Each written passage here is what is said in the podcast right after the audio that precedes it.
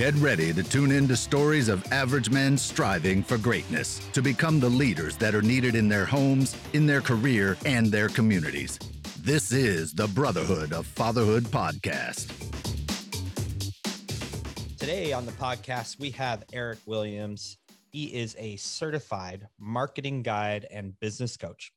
The dude's been married for 13 years and has two boys. Welcome to the show, Eric. Hey, thanks for having me, Scott. I'm excited to have a conversation here, talk about life, talk about fatherhood. Yeah, it's uh, so cool how things come together because uh, you reached out to uh, the, the company I was working for, and I just happened to grab the message from the Facebook Messenger, Business Messenger. It's kind of kind of weird how those come in, and um, you had experienced something within that company you really enjoyed, and wanted to see if you could help. And I'm like, huh, if there's somebody offering help for nothing, I'm going to reach out to this person and get to know them a little bit. Right. Now, fast forward, here we are. I don't know if it's like six months later, the company hired you, used you. I went through that process and was very impressed. So, first of all, good job, my man. Well, thank you.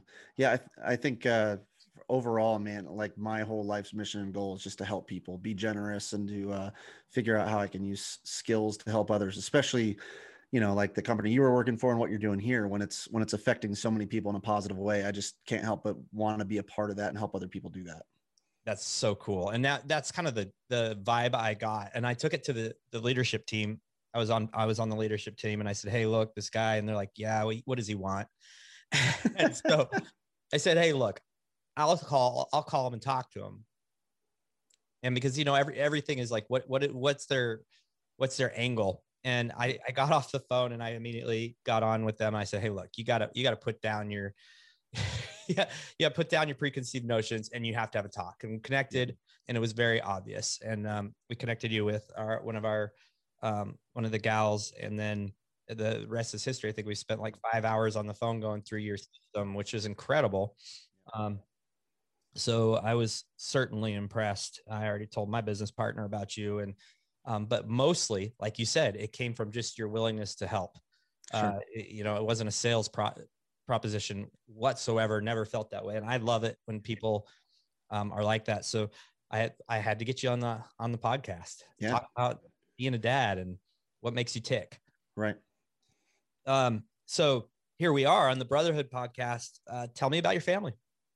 Yeah, so I have uh, two boys, like you said, eight and nine years old. My oldest son, Calvin, and my youngest son, Oliver, and uh, they are 10 days shy of one year apart. So we have for 10 days, we have what we call twin week, where the younger younger son turns the next age and they're the same age for 10 days. And you know, we try to make it fun and we try to try to celebrate. We end up having like basically three birthday parties. You know, most people when they're so close to another family member, they might share one, but we have to have kind of a one, you know, the youngest son has a party and then we do a family thing together as a together party and then the oldest son has his own little separate thing. So we try to do things to keep them separate i'm sure for the listeners who have actual twins uh, or multiples right? That's that's difficult. Or if you have a kid whose birthday is close to another major holiday. You got to navigate that. But been married to my wife uh, for 13 years. We met. Uh, we actually went to high school together. Um, I tell people, well, she always loves it when I tell people this, but uh, when I first met her when we were freshmen, it was like I thought she was the most annoying person ever,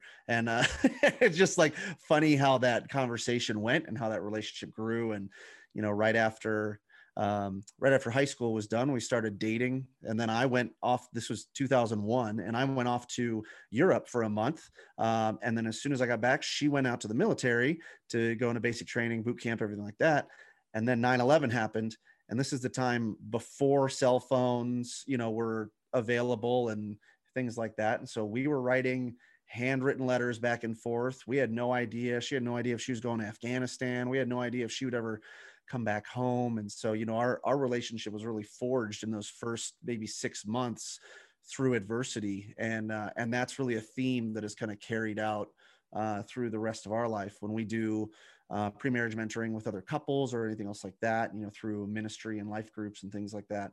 You know, I, I tell young couples, man, the, the reason why I'm with my wife, like you could say fate and you could say love and you could say all the other things that you love about it. But like, if I'm thinking about it from a rational standpoint, when push comes to shove, when adversity comes, when you know stuff happens, we draw closer together rather than further apart. and so that's really throughout the years i could look back through our 13 years and just realize um, that that has been the catalyst for for our continual uh, connection. Again outside of spirituality outside of our you know mutual love for jesus and things like that. But uh, other than that the practical side of it has been uh, really drawing together through adversity that's interesting um, it, it's very cool. Hopefully when there's no adversity things are still going well because that's Yeah. really the goal right? Yeah right. Yeah well and of course you know i, I tell people too like I I know no matter what happens, no matter what frustrations happen, because like in our relationship, you know, the typical, um, the stereotypical pop culture relationship is uh, wife is super organized, put together, has the schedule, does all the stuff, does the the finances. Dad is the Homer Simpson or the you know the fun guy, the whatever. We're almost flip flopped where she is. She's definitely the fun parent. Uh, you know, I'm the one who manages our schedule and our finances and all the you know kind of more typically female type of i don't know talks like that um, but what i know is that no matter what when i want to have fun she's up for having fun. And so that's what's great is even when it's tough like it could be like hey let's go and let's go do something wild and crazy and she is always down for it. There's never like well i don't know the kids have school tomorrow. It's like forget their bedtime we'll go and do whatever. Let's have ice cream at eight o'clock at night you know whatever we want to do. And so um, it's not all adversity. It's also knowing that as stressful and high strung and uh, type A achiever oriented guy I can be, I know that I'm always coming home to a partner that is just uh, 100% down for fun anytime. that's uh isn't that fun isn't that Yeah. cool i mean Right. quite honestly like uh i'm i'm a visionary uh entrepreneurial type my wife is definitely the type a and very organized does the finances um but her middle no- name is joy and and it's so tr- she loves to laugh and she loves to mess around she loves practical jokes she's super sarcastic in a very loving way Yeah. and it really keeps things fresh. I mean, it is Right. just so fun, right? Because I can Yeah. get serious. Oh, yeah. Yep. Yeah. And I mean, I'm just glad I found somebody that's willing to laugh at my jokes, you know, so that's, that's a bonus too. oh, dude, uh, like I'm not good at writing dad jokes down or remembering them, but in the moment, it's just- I'm I'm up there. Yep. My I kid- gotcha. My boys, I have boys too. They're a little older, but. But, oh my gosh, they hate it. They're just like, Yeah. oh my, that is the stupidest thing ever. I'm like. "That's so good. My wife gets it and she thinks it's awesome. That's right. It just So- gives me life.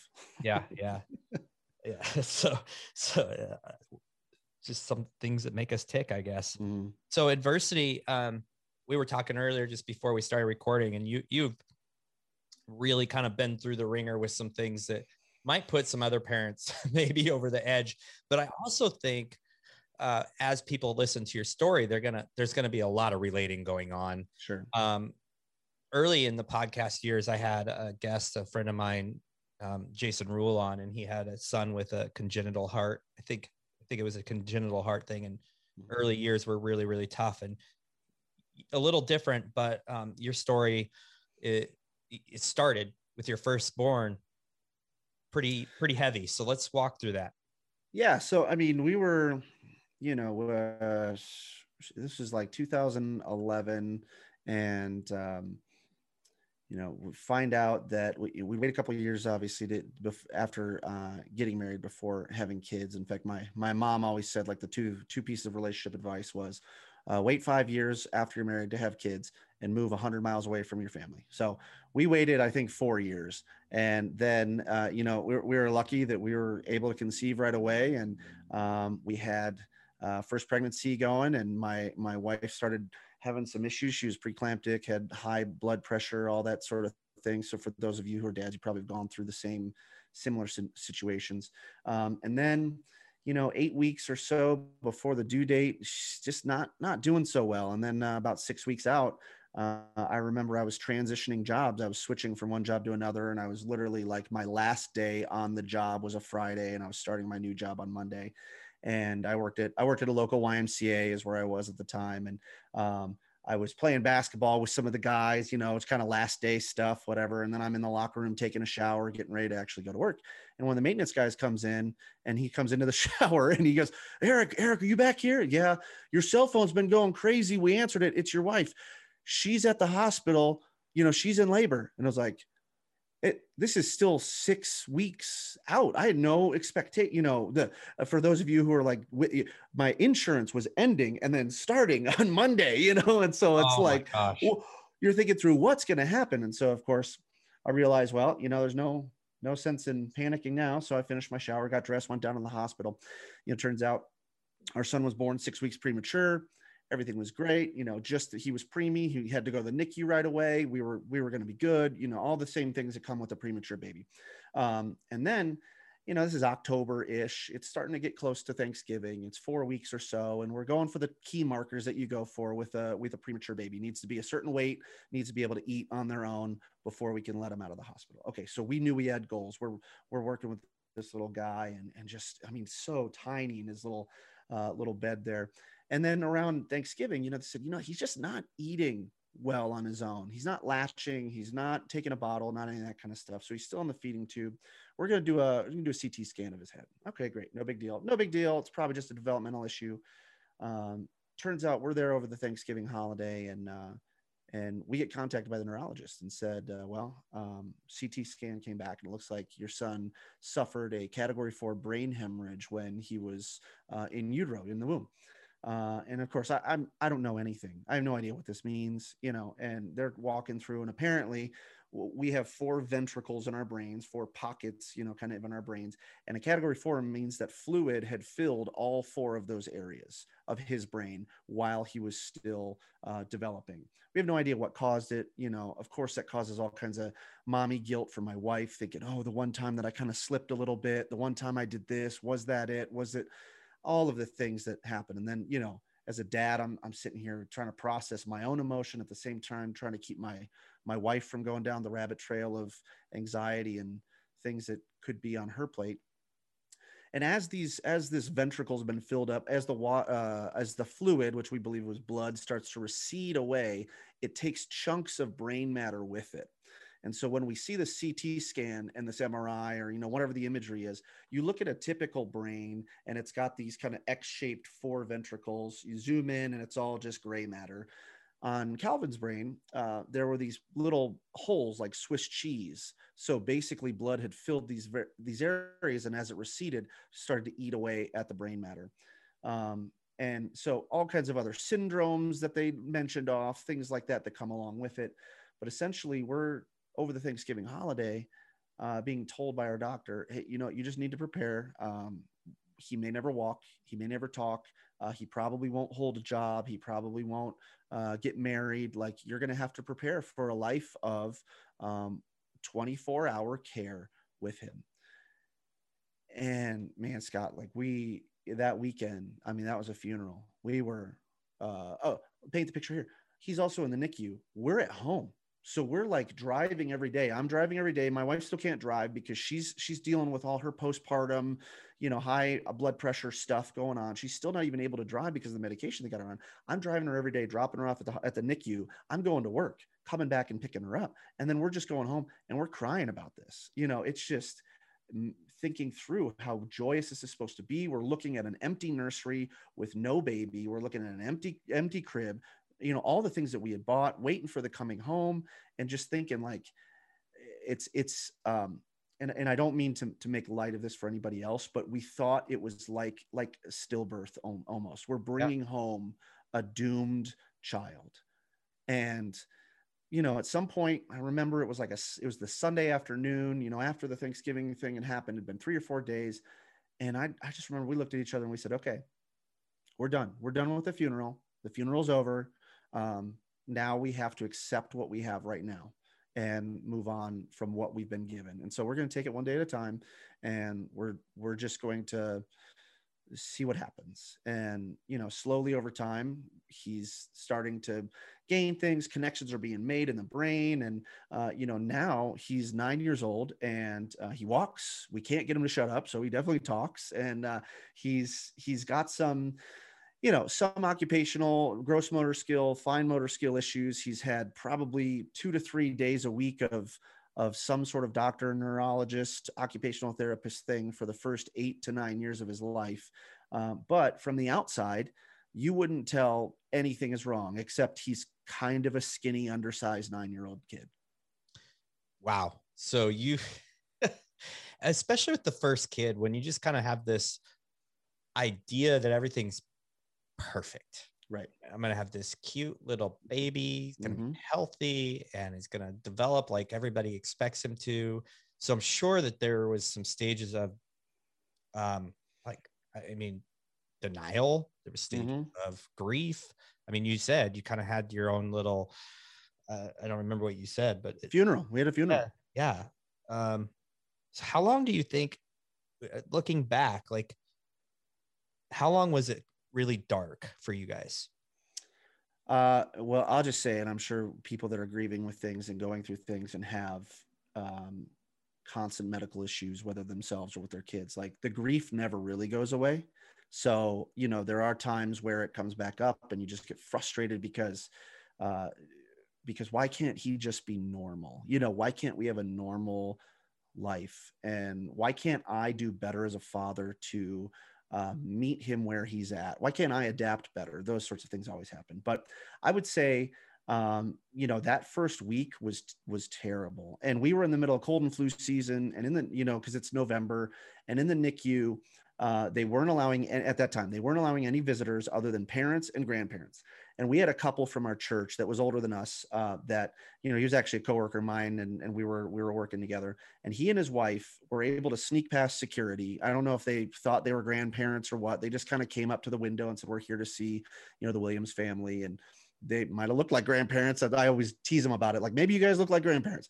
So they came back, and I had known that that you know 15 years earlier they had lost their first child. Their daughter had uh, a form of cancer and died i think before she was two or three. And you know they were praying for us. They were praying over calvin. And i remember them saying to us hey we have been struggling for the last dozen or so years as to why this happened to us. And says but we realized that that god put us through that experience so that way we could be there for people like you and it was like that was a catalytic moment for me to see that and to say okay what what can i you know what can i use out of this? What is the purpose for this type of pain in the situation? And i think that's what really didn't get rid of the darkness for me necessarily but at least gave me a light at the end of the tunnel to go okay every single thing i go through now is an opportunity for me to help serve another parent another dad and you know so anytime i've ever had friends who have had premature babies right? The first thing i do is i try to direct message them say hey i've been where you've been. I know it's tough. Let me know if there's anything like that, that you need. Like i'm i'm here for you and i I want to i want to be there for you. And you know the other aspect is we just we're pretty transparent especially on social media about the struggles that calvin has um, and our struggles as parents. And so whether you have a child that has uh, you know diabetes or something else where they're just constantly taking medicine you're constantly worrying about whether or not their blood you know their blood sugar is going to be okay or they're going to wake up in the morning or how you're going to pay your medical bills. Like i don't know exactly what you're going through but i know what you're going through. And so how can i help provide hope for um, younger parents or even parents or, that are going through this right now that just can't see a way out of it? Uh, and so that's really kind of what help has helped lighten up the darkness. Uh, but specifically it was real bad for about a week and then you know it just progressively got better after that Yeah, yeah, yeah. I can't even imagine. I mean, I, I, I my kids were healthy, but I, I have a lot of friends and acquaintances that have gone through some real, real amazing hardships, Yeah. real, real incredibly hard things. Yeah. And um, the one thing that seems to be the people that rise above are ones that kind of embrace it the way you did. Is like we're going to use this, we're going to use this experience to help others sure Yeah. and it sounds like uh, the couple that came and visited you it's kind of we're doing the same thing kind of Yeah. starting that whole uh, you know we've been there yeah and um, we're here for you and it was really you know uh, i guess it was a gut check for me to know that like they were and, and i can't really remember but it 12 to 15 years past the death of their daughter and still talking about it to that point it was like it was yesterday. You know it was like they were in the room with us and they were they were grieving at the same time and you're going okay. And that also helped set my expectations. I'm like this is never i'm never going to get over this. You know like it's never going to be like great. You know it's or i should say it it's never going to be done and where i'm not thinking about it or i shouldn't set that that expectation for myself but more so thinking through and going like okay this is a part of my life in the same way as like my arms are a part of my life you know you can't deny it. You forget it's there sometimes but you can't deny it. And so let's let's move forward accepting that. Yeah that's that's awesome. I have more to talk about on that later but okay. um, i have some questions about that. Sure. when um as as a man so many times men really kind of have their identity in some things the kids being one of them oh yeah. their job the other one you know it, it's a it's a mistaken identity but it's it's absolutely the norm um, did that kind of wreak havoc on you having uh you, you know this this child that wasn't you know the norm? Mm-hmm. and um and how do you deal with that today? It's tough because you know like i said we have two children two boys um and we have people ask us all the time if they're twins because they, they look exactly they're the they're basically the same. And uh, one is what you would call uh, the terminology is neurotypical which would be normal right um, and then the other one is on the autism spectrum and has all kinds of issues and adhd and everything that's a manifest from his brain injury. Uh, and so you know for me my children are a reflection of me that's not always healthy right? Like but i i feel that. My children are a reflection of me. The way they act is a reflection of my parenting you know in the same way as like my job title or how much money i make is a reflection of how how manly i am. And that's not healthy and uh but i don't think that i can like i'm not in an emotionally mature spot after 37 years of life to be like no it never bothers me. It never bothers me how much money i have or when i see someone else with a better house or better car. Like that's that's a that's a temptation inside of me that eats at me. And so, you know, when we're out in public, uh, first of all, I'm I'm naturally kind of I'm outgoing, but I'm introverted. I don't really like uh, small talk. I don't, you know, I don't. I when when we're at a restaurant and the waitress comes by and asks how your day is, I'm always like, oh, great, cool, and like, let's get to. I want to make your job as easy as possible, and you know, I know you don't want to do the interaction thing. Let's just move on. You know, so customer service interactions for me are like, how quickly can I help you do your job so I can get out of this situation, right? So going out to eat right now with our kids is is great, and I'm sure anyone who's got an eight and a nine year old, that's probably you know two boys, it's probably rough anyway. Uh, now, if you have a, a, child that's on the spectrum, uh, like like mine is, or is ADHD, or maybe didn't get their medicine, or didn't get their, their medicine on time, or maybe there was a imbalance in the food that they ate, or God forbid they have red dye number four because that you know throws them way off. Whatever happens, we're at this restaurant a couple of weeks ago for the first time in the last year since we've gone out. You know, with all the pandemic happening, and Calvin and Calvin orders his mac and cheese and whatever waitress is super cool. And then she leaves. And as she's walking by one time, he just full of joy, full of energy, full of life, yells at the top of his lungs in this restaurant, Where's my mac and cheese?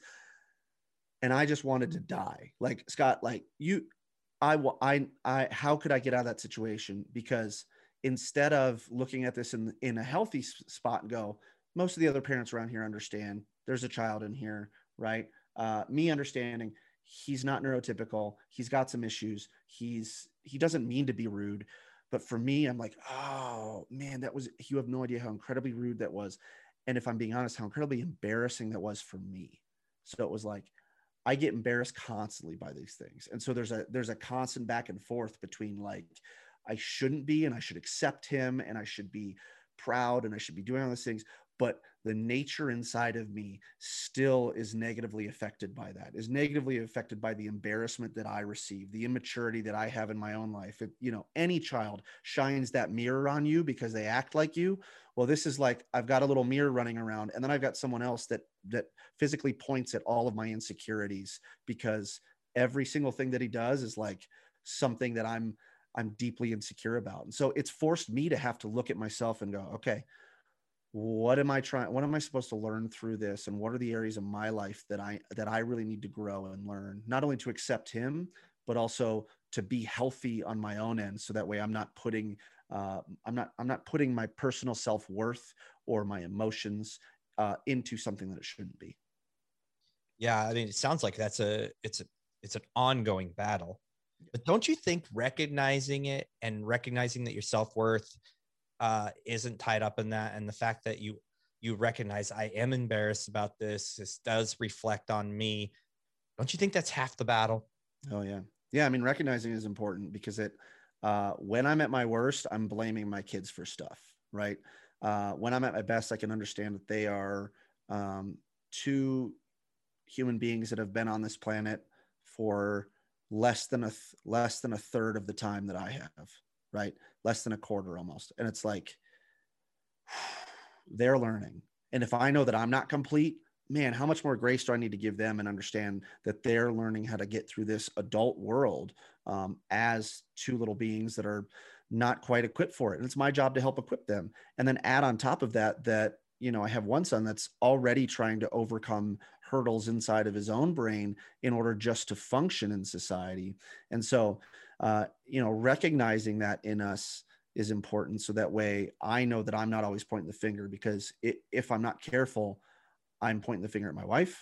I'm pointing the finger at my kids. I'm pointing the finger at everybody else instead of looking and going like the one thing I can control in the situation is my own reaction and my own emotional response to this. And so how do I need to do that in a way that's going to help them move forward? Yeah, that's incredible. Your relationship was kind of forged under fire, forged mm-hmm. in the fire, right? With with your wife being um, you know, what she was deployed, correct? Yeah, well, she yeah she went. So I like I said, I was in Europe for a month. Then she went to basic training, and then you know she had started basic training in August. September 11th happens, and so we hadn't seen each other from June until all the way after she got deployed. She you know she's going through all this kind of stuff, and we we just it was purely handwritten letters, and I would send her I would send her, do you remember calling cards, like 1 800 number oh, yeah. calling cards? I would send her those so she could actually use a payphone and call me long distance back when long distance, you know, was still charged for. So that happened. Um, and it was just, you know, it, that was a tough time to go through early on in a relationship when you're supposed to spend a lot of time together. Yeah. Yeah. So you, you, you forge your relationship under this, you know, extreme conditions, this, this stressful conditions. And then you know, four, I think you said four years later, you're having a child and it's extreme conditions again. And you've been living with within uh, outside of the norm conditions since. How has your relationship with your wife been? Throughout the process, I mean, that's the thing is like she's come from a background where uh, her she was she was raised in a family of divorce you know split family things like that my my family is i don't have that sort of background in my family um, you know, and so she's had a lot more relationship kind of issues throughout growing up.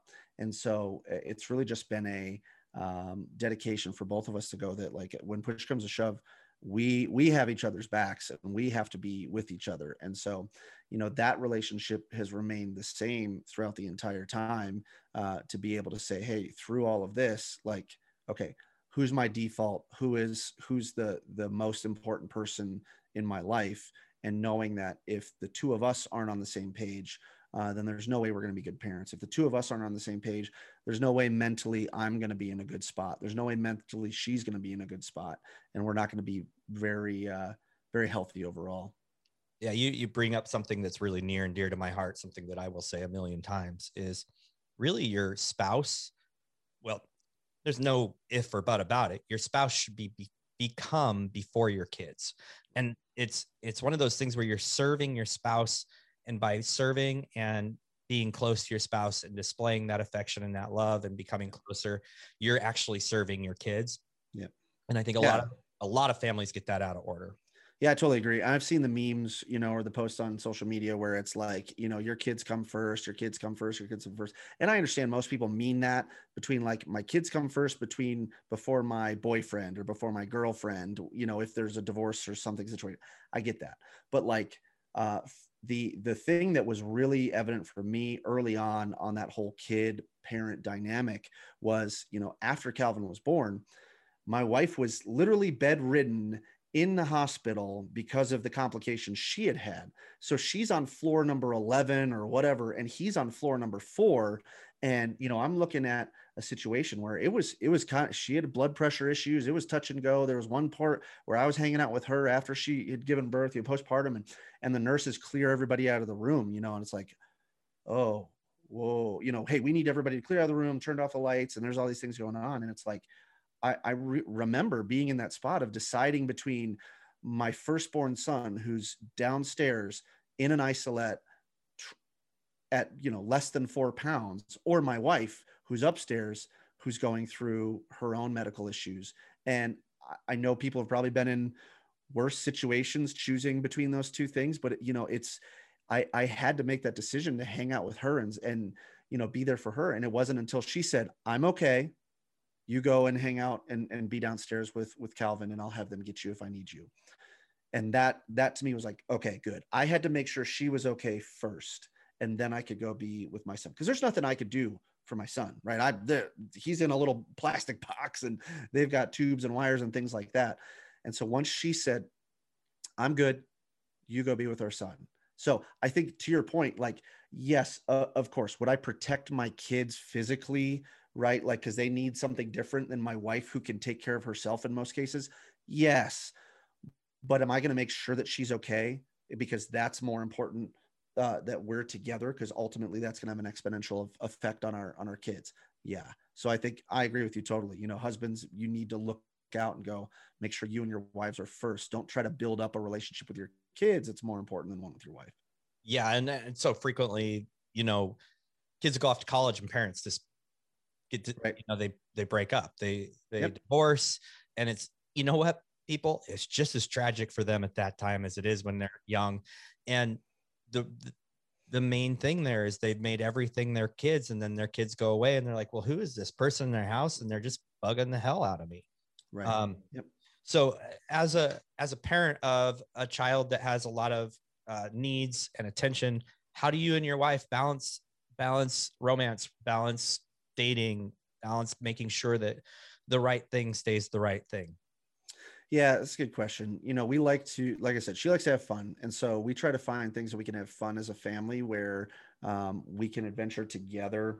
Uh, so, you know, we live in Albuquerque, New Mexico. We're within a four mile drive of basically uh, any sort of wilderness type of terrain except for ocean beach situation. So, since moving out here, uh, you know, every weekend, um, we're trying to go on hikes in the summer and in the fall. We're trying to go to see something that we've never seen before, have those experiences. Uh, in the winter now, we ski. And so, like, it's been amazing to see Calvin grow from a spot where, like, he couldn't even stand up on skis to now he's skiing pretty proficiently.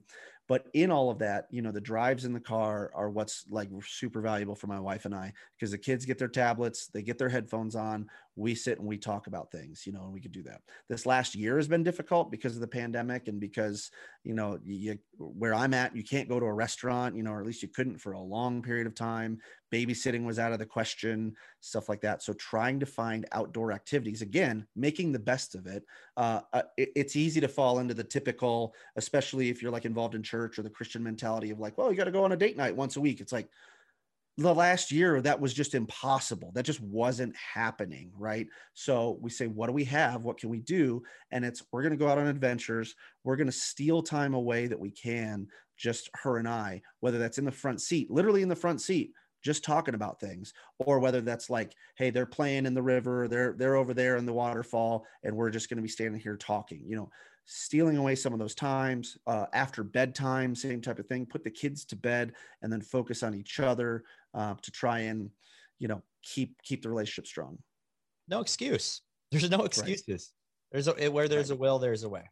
You know right. People- if you're only connecting because like we oh well we didn't go on a on a date to a restaurant and that's the only time we could do date night it's like that's lazy you know stop it find something else to do just recorded a podcast i think yesterday or the day before and we were talking about the fact that dates don't have to cost a lot Right. They just don't. I used to get so upset. I'm like, I can't afford this. Mm-hmm. These guys are taking their wives out every week. I'm like, wait a minute. When I was 16 and courting my wife, I mean, like, I didn't need a lot of money. I was right. driving her around. We were hanging out. We were going for walks. We were doing, you know, these things. I, I would have loved to have parked. So what am I going to do now? I'm going to drive around and find a place to park, talk, make out. like mm-hmm. there's no yeah. excuse. Yeah. Yeah. You're sp- just think about like for most of us, like think about the hours you spent just at the mall, not spending money walking around with your girlfriend. And it's like, okay. Or whatever else you would do, just hanging out, you know? And so I think that's the other thing too is like we're trying to get outside, we're trying to go on walks, we're trying to do any any of that stuff. And just because you have kids around, um, you know, find times and areas where they could be occupied by something. Like you said, for us, They only get their tablets when they're in their car. We put them in the car. They get the headphones on, and we can chat. Uh, once they go to bed, we make bedtime early on purpose, and we, you know, hang out after that. Yeah, those are really practical uh, tools and tips. So, what are some other struggles? Uh, being a, you know, you got these boys that are so close in age. I mean, yeah. that's one thing, but now they're they're probably really quite different. Yeah, but they're great friends. So that's great. They got a built-in friend, right? They uh we have uh we have an extra bedroom in the house where they can both be in their own bedrooms, but they want to be in the same bedroom. so it's like okay, great. You know, they don't want their own bedroom. They they they love their bunk beds. They want to hang out together. If if uh if their aunt or their grandma is going to take one of them, then that's like the end of the world. They don't want to do anything separate from each other. They want to be together all the time, which is great. At the same time, it's terrible because they're just at each other's throats. And you know, I mean, you you know how it can be with with brothers or siblings. Um, but the difficulty for us is, you know, we we pro- we've always said if we only had one of them, we would never know any different right? Because we would either have a non neurotypical child who's on the spectrum, who's got all these issues, blah, blah, blah, blah, and that's just our life. And that's just what we know. But we have another child that is almost a carbon copy as far as age and stage of development, who is neurotypical. And in fact, not only is he neurotypical, he is uh, probably more athletic, uh, probably smarter, all of that than his older brother. And so trying to manage that difficulty of like, um, for for me, like, and I've got my books up here, how to how to be a gentleman. We got like three different books up here, but trying to help my sons uh, understand the most important things in life. And so for my youngest son, it's really like he's got a live in opportunity to extend grace, to extend kindness, to realize that uh, um, life isn't going to be fair because his brother's going to get different kind of treatment than he's going to get. Life isn't going to be fair because uh, his brother just doesn't get certain things, or his brother is antagonizing him, but not on purpose. Like he just doesn't know any different. So, you know, spending a lot of time separately with my younger son, talking to him in a different way because he can really understand and conceptualize when I'll say, "Hey, buddy, you know, when daddy spends a lot of time with Calvin working on this or this or this, or when Calvin does this and he doesn't get the same punishment that you get, this is why. And really trying to let him know that uh, this is this is the differences between the two of them. And I always want him to know, like, hey, you can always talk to me if you've got a problem with something. And if you start to get jealous and if you start to get upset, I need you to know that I will always take care of you. And so we try to find ways um, where uh, you know, we we don't tr- you don't have favorites, but if you're not treating your kids differently, then I don't think that you're doing it right. In fact, I think uh, Andy Stanley, you know, pastor and theologian and whatever leadership guy, Andy Stanley said, uh, your rigid parenting style will only work for one of your kids. And so you need to treat your kids differently. You need to parent them differently and you need to adapt to what their needs are. And so for Calvin, his needs are different. For Oliver, his needs are different. Calvin is a spender. Every single time he gets money, he wants to spend it right away. We want to go to Target. He's going to buy Legos. He's going to do whatever. He will fixate on it. He will throw a fit. He will just like, ah, he is like a like a 50 pound three year old that is just you know, like doesn't. Oliver is a saver. He doesn't want to spend a single bit of money. In fact, we opened his first savings account. I don't think he spent any money that he's gotten for Christmas or birthdays since he was a baby. And so he put in uh, like 200, 300 dollars worth of cash that he just acquired. And so they're already different. So I need to change and adapt my styles. And my wife and I are struggling through that too, knowing how deeply emotional one is, how deeply rational the other one is, things like that, knowing that we have to react differently um, and really even choose our consequences differently for them too. Yeah. So it's so good. This is so good. We had a conversation uh, in the brotherhood this week. I don't know if you saw it, but a, a dad was like, My wife doesn't think I should spend time with our kids separately. Sure. Now, you are in kind of an extreme scenario, but you just nailed it on the head. Our kids have different needs and yes. they need different types of time and attention. Yep. yep. Yeah.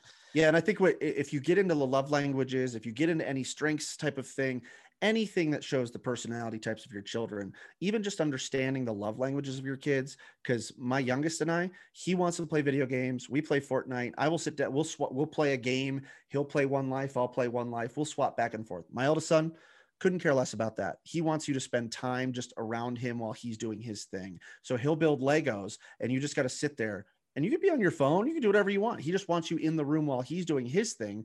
And and so it's like seeing them differently. When one gets upset they want to be held and cuddled and everything's okay and i understand what's going on. When the other gets upset he wants a problem solved and he wants whatever it is he's upset about.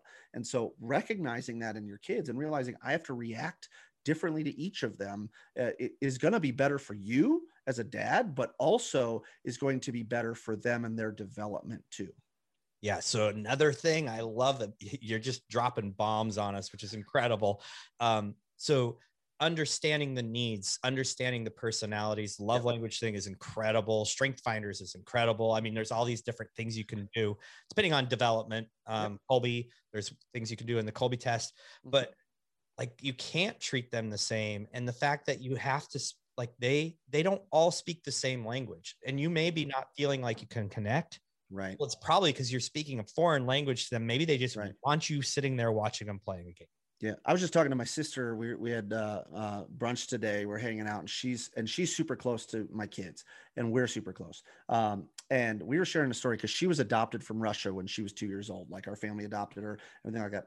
And I remember that first Christmas that I had. I was nine years old. She was two years old, and you know I hadn't gone through the baby stage with her. We had just automatic family. She was two.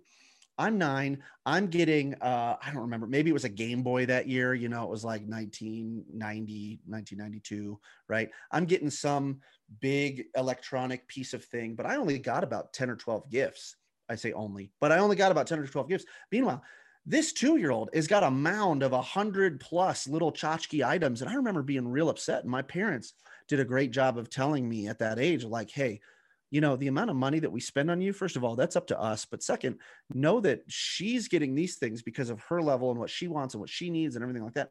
Your your gifts are going to be different and the things that you want you get. And so that has stuck with me for a while and i have to pass it down to my kids and understand that calvin would much rather have a one dollar or a 10 cent piece of candy all the time you know, and Oliver doesn't want that as much. He wants bigger ticket items, shorter, you know, times like that. And so even understanding that is different. And I was sharing with my sister how difficult it is for me at times to connect with my older son uh, because we're not as much alike. You know, my younger son, it's easy. We're going to play video games. We're going to go outside and throw the ball. We're going to do something active. You know, we're, it's just easy to connect. My older son, it's just hard because of the reactions that he has. And he's just different. And, and I, it's like, it's like I don't know which button to press to get what it is that he wants or needs, right? You know, it's like that communication gap that's there that for whatever reason, my wife and my sister are both great at with him, and I'm just terrible at it.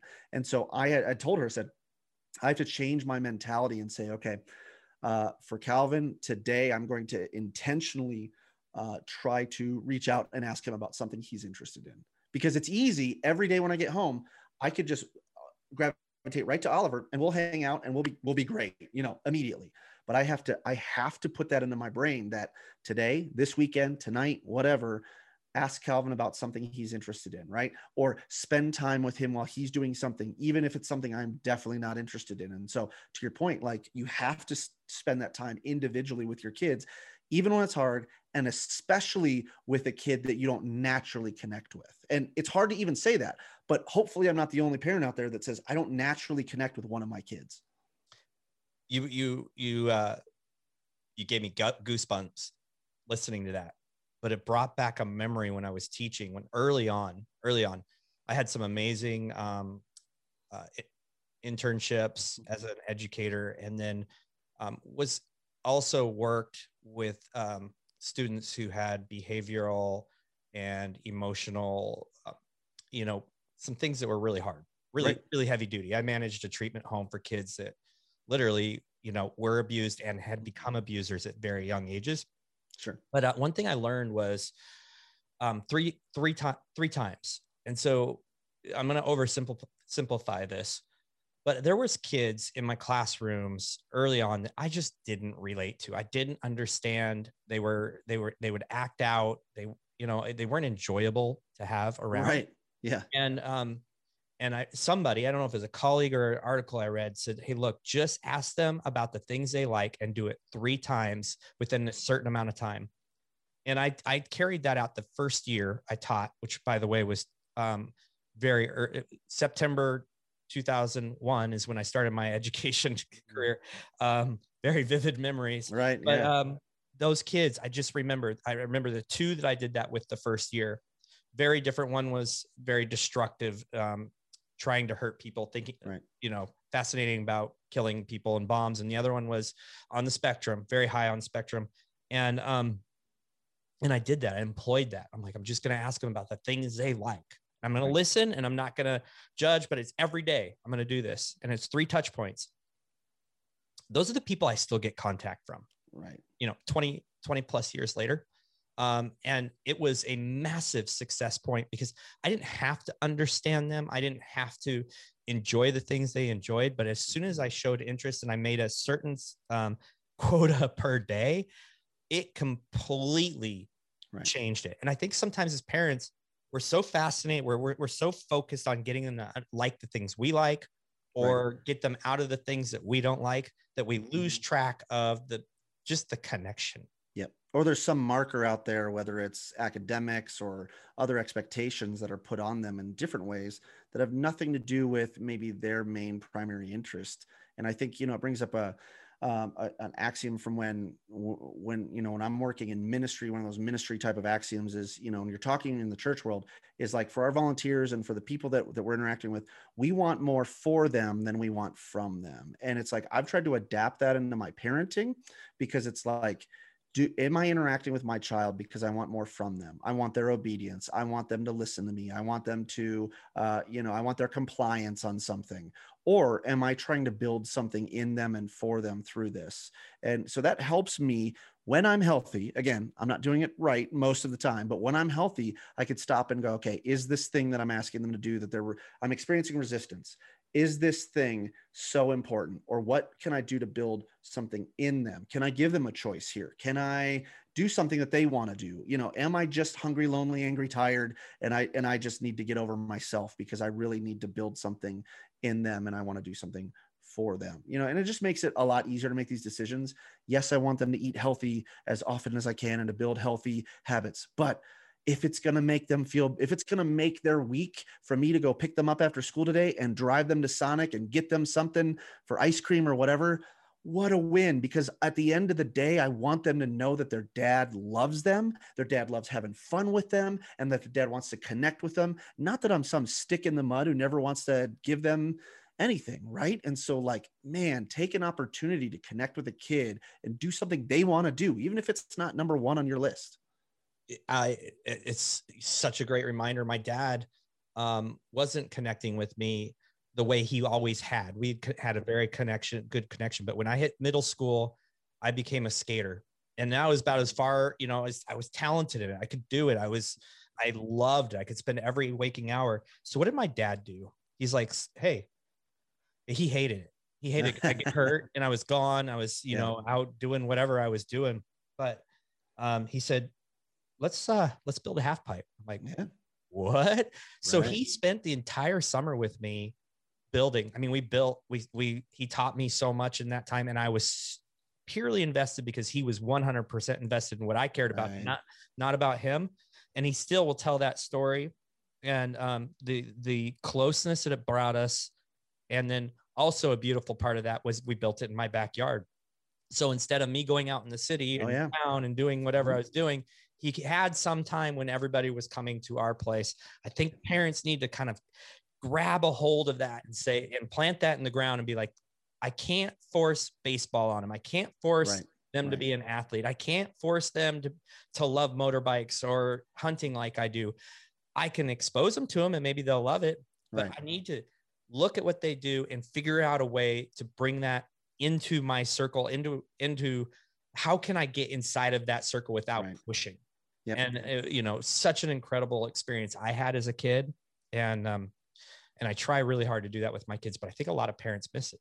I think they Yeah, and I think that's a great point too, because it's like you have to really think down to what's the core of what's important. And so it sounds like your dad understood connecting with you was the most important thing, keeping you in an environment where you were safe, where you were, you know, what are those core values and those kind of tent poles he was putting in there? And the facade over the top was skating or building, you know, constructing a half pipe. And I think like trying to take a step back for me and go, okay, what is it that I'm trying to do here? What do I want out of my kids? And how do I, you know, what are the things that I'm trying to build in them? And how can I accomplish that through whatever it is that we're doing? My, my dad was the same way where like my mom and dad, especially in high school, which was key for us, they said, what do you want in the basement? You know, we're going to get a bigger TV in the basement, right? Like, no, it wasn't like over exit, but like, we're going to make sure that the basement is going to look, uh, is going to be the place where the kids want to hang out. They always had snacks in the house. And I, you know, I just, I didn't really care about it, but my friends always wanted to be there. Um, it was like anytime friends were over, they would be willing to buy the pizza. They would be, because they thought if they made an, a fun environment for my friends to hang out at my house, then like you said, we weren't doing all of the other things. And the bonus was all of my friends loved my parents and they got a chance to influence my friends in a positive way. And I maintained a relationship that to this day, you know, it's like my, my parents and I are, are tight. I could talk to them about anything. I could go to them for anything because I know that they have my best interests in heart. They trust me. They value me. They stepped into my area of life where, you know, the things that I want to do, just like your dad going like, instead of saying, oh, dad thinks skating is terrible. So I probably can't even talk to him about this thing. Right. Even feign interest or when your kid brings it up to you and goes like hey dad i just did this kickflip and you're like i have no idea what a kickflip is that's stupid instead of going oh kickflip that sounds cool what is it or can you show me right act dumb and let them tell you about it because they're going to get more excited and you're going to connect over it oh and and uh, hey here's another way to do some harm go watch them do a kickflip and then say don't ever do that again you're not going to be able to uh. play basketball this month if you hurt yourself right but uh. but my wife and I have discussed this a lot. is we want to make like it is our goal. Like when our friends, when our kids are bringing friends over, we will literally say, "What do you want from the store?" Right. Yep. We'll go get it, and and it, it's not pressure. It's just there, so they go to go grab it. Mm-hmm. We're, we're, we're the same way. We're gonna we're gonna order pizza. We're gonna go right. Sonic right down the road. We'll do whatever. It, it's all about if we can have them in here, we're inside of their world and we have touch. It's not right. that we're controlling, it's not that we're manipulating, we're just right. providing a safe place that has that can be fun. And you're using your resources in a positive way to parent. You're right. Because there's plenty of other things you can do with that money. Uh, but in that way, you're taking an interest in your own kids' lives and the lives of your friends. Like I remember for my sister, it didn't so much happen for me, you know, older child syndrome that I'm bitter about still to this day. But like for my sister, they would take her friends on vacation with them you know, and try to figure out ways to make it happen. They would save the extra money to make sure that my sister could take a friend. Why? Because she wanted to still take family vacations deep into high school. And even, you know, as she got older, it was one of those things where it's like instead of going to Cancun with her friends, my my parents would have a friend take them with them you know and so that way it was fun it would they still look forward to connecting uh over vacation or just connecting with parents in general. And I, I think that had a huge impact on that adult relationship, which I think so many parents forget is like, like you were talking about earlier, uh, in nine and 10 years, my kids will be 18. And so at some point they'll be out of the house. What are my, what are me and my wife going to do? At some point, my kids will be adults. And that means that they don't have to have a relationship with me because they're not under my house anymore, not under my rules, whatever. I want to foster something so they're going to be productive members of society, but also so that our relationship can grow as they grow. My relationship with my eight year old son is going to look different than my relationship when, when he's 18 or 28 or 38 or God willing 48 if I get to see him that long, you know? And so those are the types of things that I really appreciate about my parents building that into me. And I think that was forged from adversity too. My mom's mom died when she was 16 my dad's my dad never had a relationship with his dad as an adult because he passed away when my dad was in college. And so they both talk about that and they talk about how important it is for them to have the relationship with me that they were never able to have with their parents. And so that's that's imparted in me and going like okay i need to try and make sure i'm keeping that end in mind with my own kids because 9 years is a short amount of time and they're going to live a lot more they're going to have a lot longer relationship with me when they're adults than right now as as kids and so how can i build into that as well yeah you remind me of something i say way too often actually probably not even close enough is that um, i believe we are um, called to raise future adults. Right. If we're raising kids, guess what? We're going to be having a lot, lot of, lot of problems. But um, I think that's a really good thing to focus on. Like how how is this situation? How is my interaction now um, appropriate to help them be prepared for their later life? Um, and you, you know, your whole story wraps around adversity, around you know all these things that have happened. Yet, in what world does a kid grow up and have a um, charmed life where they don't go through adversity? Right. Exactly. My my parents, the number one thing that my mom would say is she always life isn't fair. The the things I heard more often as a kid than anything else is life isn't fair. Suck it up. Those were like two things I heard all the time. life isn't fair, poor baby, and suck it up, right? It was those things that were just imparted on me. It was always have a plan B. She would always tell me, always have a plan B. And then every time something bad would happen, we would go, okay, what is it that we can't change? And what is it that we can do? And how can we move forward? And, you know, to this day, you know, she's, uh, she'll turn 70 this year. Last year, she was diagnosed with uh, with terminal cancer in the gallbladder that is metastasized all over the place. She was given a couple months to live, and you know, every day after that, after that diagnosis, she would tell us, "Hey, I'm taking it one day at a time and I'm going to look for the joy today. And so we would FaceTime, we would call, and she would ask us, What's something that happened today that you did in your family that you had fun with? What's something you enjoyed? What was something great about your day? And, you know, she's still going through the battle a year later, you know, praise God for that. But it is, it's been tough. And so I've been able to see that example of, of, per, you know, persevering through adversity from being imparted on me when I was a child all the way to now she's at the at the twilight at the sunset of her life and she's still doing it. And i'm like that's what i want to do. I want to make sure that i am setting a great example for my kids at 37 at 77 at 97 i want to make sure that they know from the time that they the earliest memory until now that there are things that they've been imparted in them by their parents and we believe it and we live it out and it's not just something you say to get them from you know from five years old to 18 years old and, and graduated and out of the house. Yeah that's incredible. It's, i don't even know what to say. It's awesome. Um i think uh, well i know a lot of men struggle with what they should do and when they should do it and how they should do it with their kids. Mm-hmm. And I feel like we just laid out a blueprint, blueprint, mm. like a like a north star to how to make decisions on what you're doing with your kids and how you're you know what when you're doing it with them now we haven't dis- right. we haven't discussed discipline or sure. right, right. these other things um but it's obvious to me you have you guys you and your wife are faith based mm-hmm. um how has that played a role and I, it, you know at the risk of turning people off who don't believe in that you sure. know whatever that's your problem but um how's that played a role how's that played a role in your in your marriage and in raising kids yeah i mean you know uh just thinking through the perseverance side you know i just uh, my favorite book of the Bible, my favorite letter is, is James. I love reading what James has to say. Uh, and he's the, for those of you that don't know, he's the half brother of Jesus. Jesus had to do so many things to prove to his half brother that he was divine. Like, what would your brother have to do to you to prove that he was God on earth, right? And James actually led the early church right after Jesus was gone. And so his letter that he writes to that early church, this early church was being persecuted to the point where, uh, you know, Paul, another guy in the Bible, had to go around the, the rim of the Mediterranean to collect money from other non Jewish Christians, like other new convert, to try and give it to this early church group of persecuted Jewish Christian believers.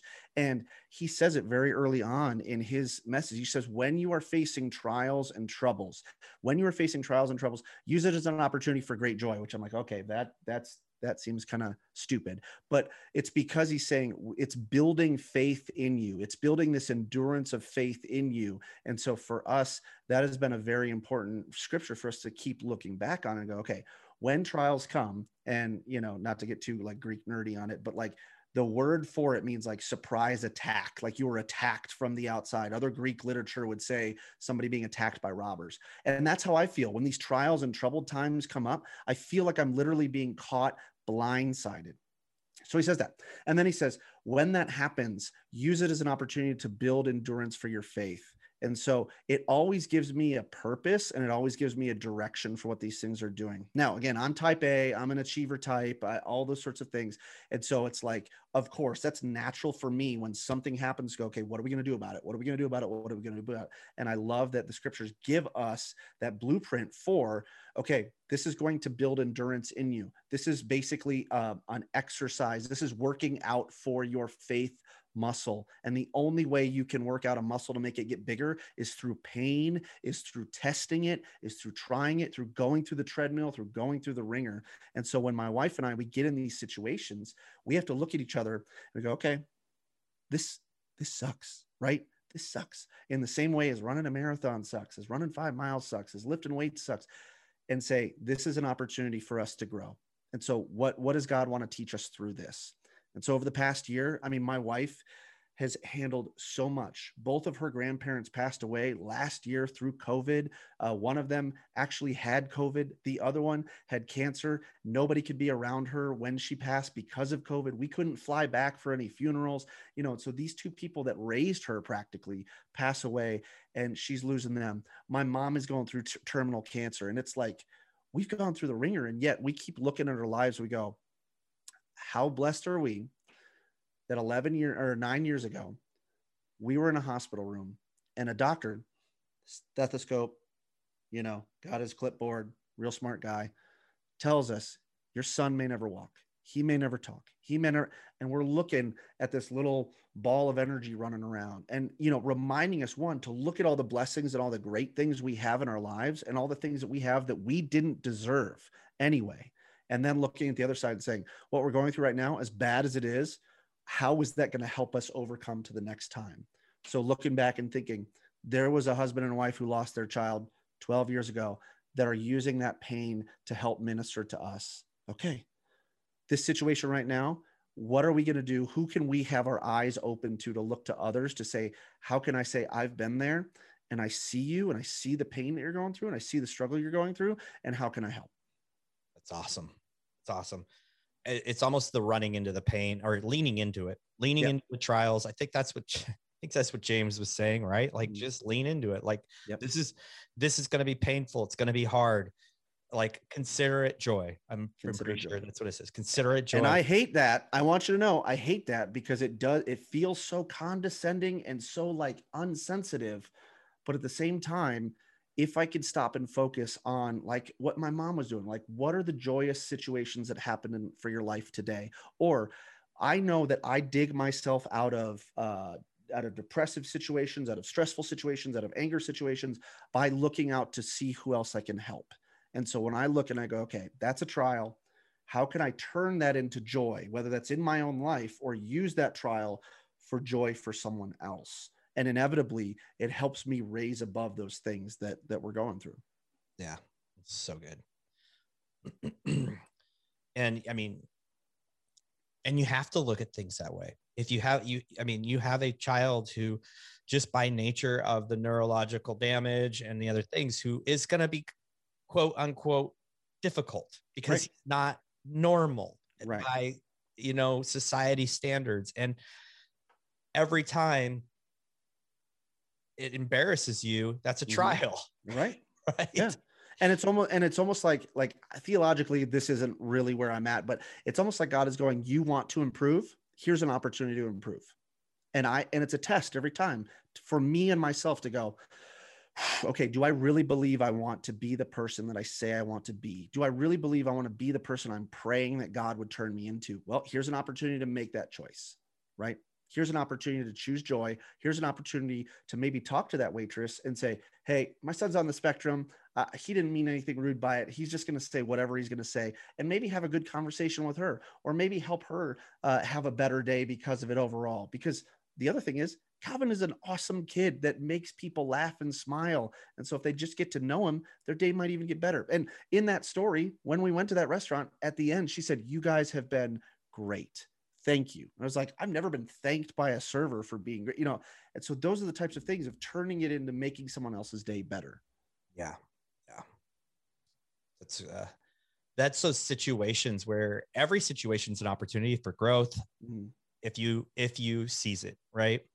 And yep. uh, yeah, that's that's really and cool. I would look at on the pain side, you know, because you were asking about faith, and I think without faith, if I were to look that way, um, there's no purpose for what we're going through, uh, because it doesn't make sense otherwise. It doesn't make sense otherwise, and I also have a confidence that, um, although I pray for miracles, I pray for God to intervene in these different ways. I know that even if He doesn't answer my prayer the way I want Him to, that God will never waste a pain on situations. He is always going to use those situations for good in some way. And it may not look like the way that I want it, or more importantly, when I want it. But if I can look forward and say, hey, this is why I'm able to move through, this is why our family is able to move through, this is why, regardless of what else is going on around us, we could take a step forward. We may be battered, we may be bruised, we may, you know, take a couple steps back, but at the end of the day, we're going to stand up and move forward because we know that God is going to use this situation for good, either in my lifetime or the next. Wow.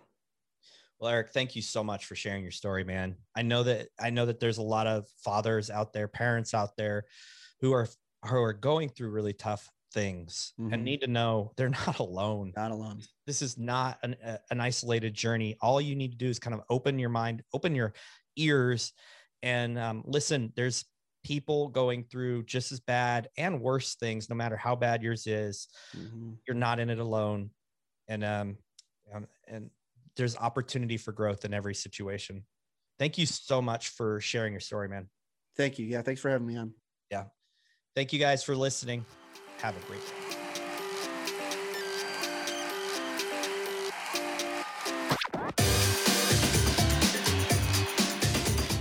Thank you for listening to the Brotherhood of Fatherhood podcast. If you enjoyed the podcast, be sure to share it with your friends, your family, and follow us on social media.